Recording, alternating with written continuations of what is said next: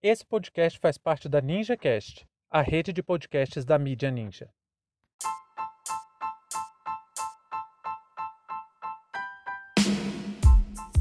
Operação dos Estados Unidos da América deixa seis crianças e quatro mulheres mortas na Síria. Sejam bem-vindos e bem-vindas ao seu ponto informativo com análise e opiniões a partir de uma perspectiva histórica. Eu sou Arnaldo de Castro, em conjunto com Brenda Salzman, e hoje é dia 3 de fevereiro de 2022.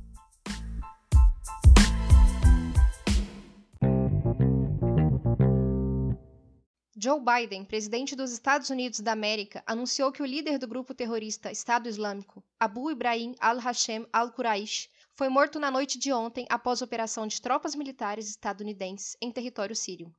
De acordo com pessoas que se encontravam na região durante o ataque, houve bastante movimentação de helicópteros, explosões e alto-falantes pedindo para que os civis se retirassem da região. Em seguida, a Casa Branca afirmou que o atual líder do Estado Islâmico cometeu suicídio explodindo uma bomba, o que teria levado à morte de 13 pessoas, sendo pelo menos seis crianças e quatro mulheres. Para Biden, a operação foi um sucesso. A Síria é palco de conflito desde 2011 e já deixou mais de 300 mil mortos, sendo desse número pelo menos 86 mil civis e mais de 6 milhões de refugiados.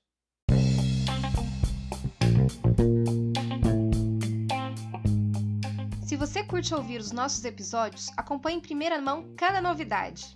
Segue a gente, ative as notificações no Spotify ou no seu player favorito e nos ajude a compartilhar esse conteúdo. O História Oral Podcast é uma produção independente e que só é possível graças ao seu apoio.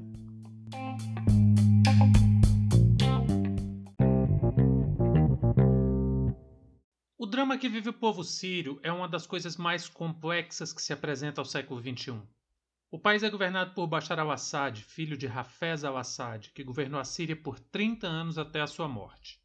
Na mesma linha, Bashar, que é do partido Baath sírio, governa o país desde 2000, quando sucedeu seu pai. Aí, com apoio massivo dos Estados Unidos via Arábia Saudita, enviando recursos e armamentos, diversos grupos rebeldes começaram uma guerra contra o governo de Bashar, bem quando a moda da Primavera Árabe estava em alta. Em 2011, a guerra estourou em meio às eleições em que Bashar al-Assad foi eleito presidente sírio. Pessoal, só relembrando aqui, você pode deixar suas opiniões sobre esse episódio lá no Spotify.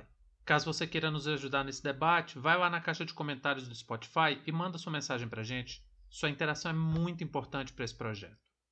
Bom, aí esse palco de terror que se transformou a Síria faz parte do resultado das intervenções das potências ocidentais no Oriente Médio desde que se acentuou a tal da guerra ao terror.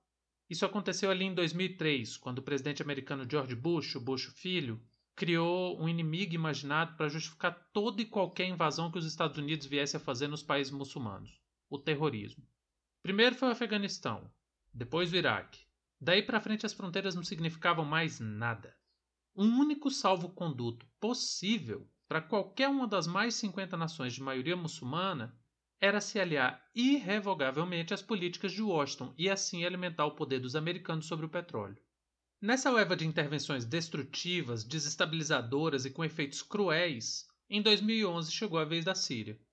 Até então, a Síria ainda mantinha alguma estabilidade por ter uma aliança muito forte com a Rússia. Mas o método de alavancar manifestações populares e revoltas armadas na região foi elevado à enésima potência no governo de Barack Obama quando a Hillary Clinton era secretária de Estado americana. Gente, o secretário de Estado corresponde ao que no Brasil é o ministro das Relações Exteriores, e para a política norte-americana só não é um cargo mais importante do que os de presidente e vice-presidente. Lembrando que apenas um secretário de Estado fez escorrer mais sangue que Hillary Clinton. Foi Robert McNamara, que ocupava o cargo durante a Segunda Guerra Mundial. Uma das coisas marcantes desse momento de intervenções no Oriente Médio foi o vasto uso do tal do Patriot Act, o Ato Patriota. Foi uma lei que permitiu ao presidente dos Estados Unidos intervir em outras nações sem autorização da justiça, desde que fosse alegado o combate ao terrorismo, seja lá o que isso signifique. Além disso, também deu um poder de vigilância ao Império do Norte que em nada se compara com qualquer outra experiência já registrada. Obama parece que gostou bastante da ferramenta e, quando ela expirou em 2011, ela foi de novo sancionada até 2015. Depois foi substituída pelo Freedom Act, que no fim das contas dá ao presidente dos Estados Unidos o mesmo poder. E por que estamos falando sobre esse aparato supostamente legal? Porque é precisamente sob o pretexto da segurança interna e da defesa messiânica do estilo de vida norte-americano que as ações no Oriente Médio continuam. Elas já se provaram um tremendo fracasso. E mesmo assim as mortes continuam. Obama explodiu escolas e hospitais com crianças dentro. Na época, Biden era seu vice. Aí fica parecendo que o Biden não quer ficar para trás. Tem que matar mais crianças do que seu parceiro de carnificina do Partido Democrata. De outro lado, temos um grupo terrorista que nem os mais assustadores filmes de terror conseguem dar demonstrações de maldade como as do ISIS. O Estado Islâmico é um subproduto da ingerência norte-americana na Síria e no Iraque. Foi se valendo da instabilidade causada pelos diversos governos americanos e também do dinheiro e as armas repassadas a diversos grupos rebeldes que o Estado Islâmico conseguiu sua ascensão. Esse é um grupo tão perverso, mas tão perverso com as práticas tão cruéis que alguns anos atrás a Al-Qaeda se afastou dele por considerar a Frente al-Nusra, uma das afiliadas do ISIS, como radical demais. Vejam só. E esse líder do Estado Islâmico que morreu na noite de ontem foi atribuído a ele o comando do genocídio contra os Yazid perpetrado em 2014. Yazid é um grupo étnico que vive no norte da Síria e que tem práticas religiosas que contam com elementos islâmicos, judaicos, cristãos e também pagãos, e precisamente por isso é um dos alvos que mais sofreu com os ataques do Estado Islâmico. No meio do fogo cruzado causado por tantos interesses econômicos, religiosos e geopolíticos, ficou o povo. São homens, mulheres, crianças, civis inocentes que têm pagado o preço da guerra e tão perversas quanto as mortes causadas por essa disputa imunda pelo controle do petróleo é o discurso que se produz para justificar o morticínio. Porque, só para lembrar Michel Foucault, o discurso é ação política. No português popular é aquela: a palavra tem poder.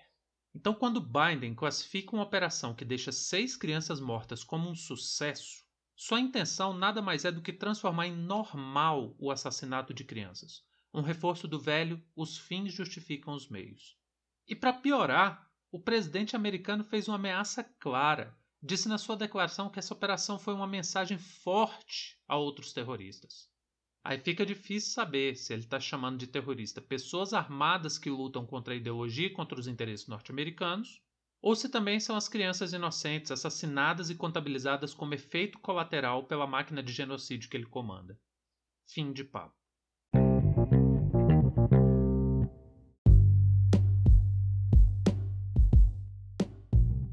O História Oral Podcast é uma produção independente e conta com seu apoio para dar continuidade às nossas atividades. Muito obrigado a você por prestigiar nosso trabalho e até a próxima.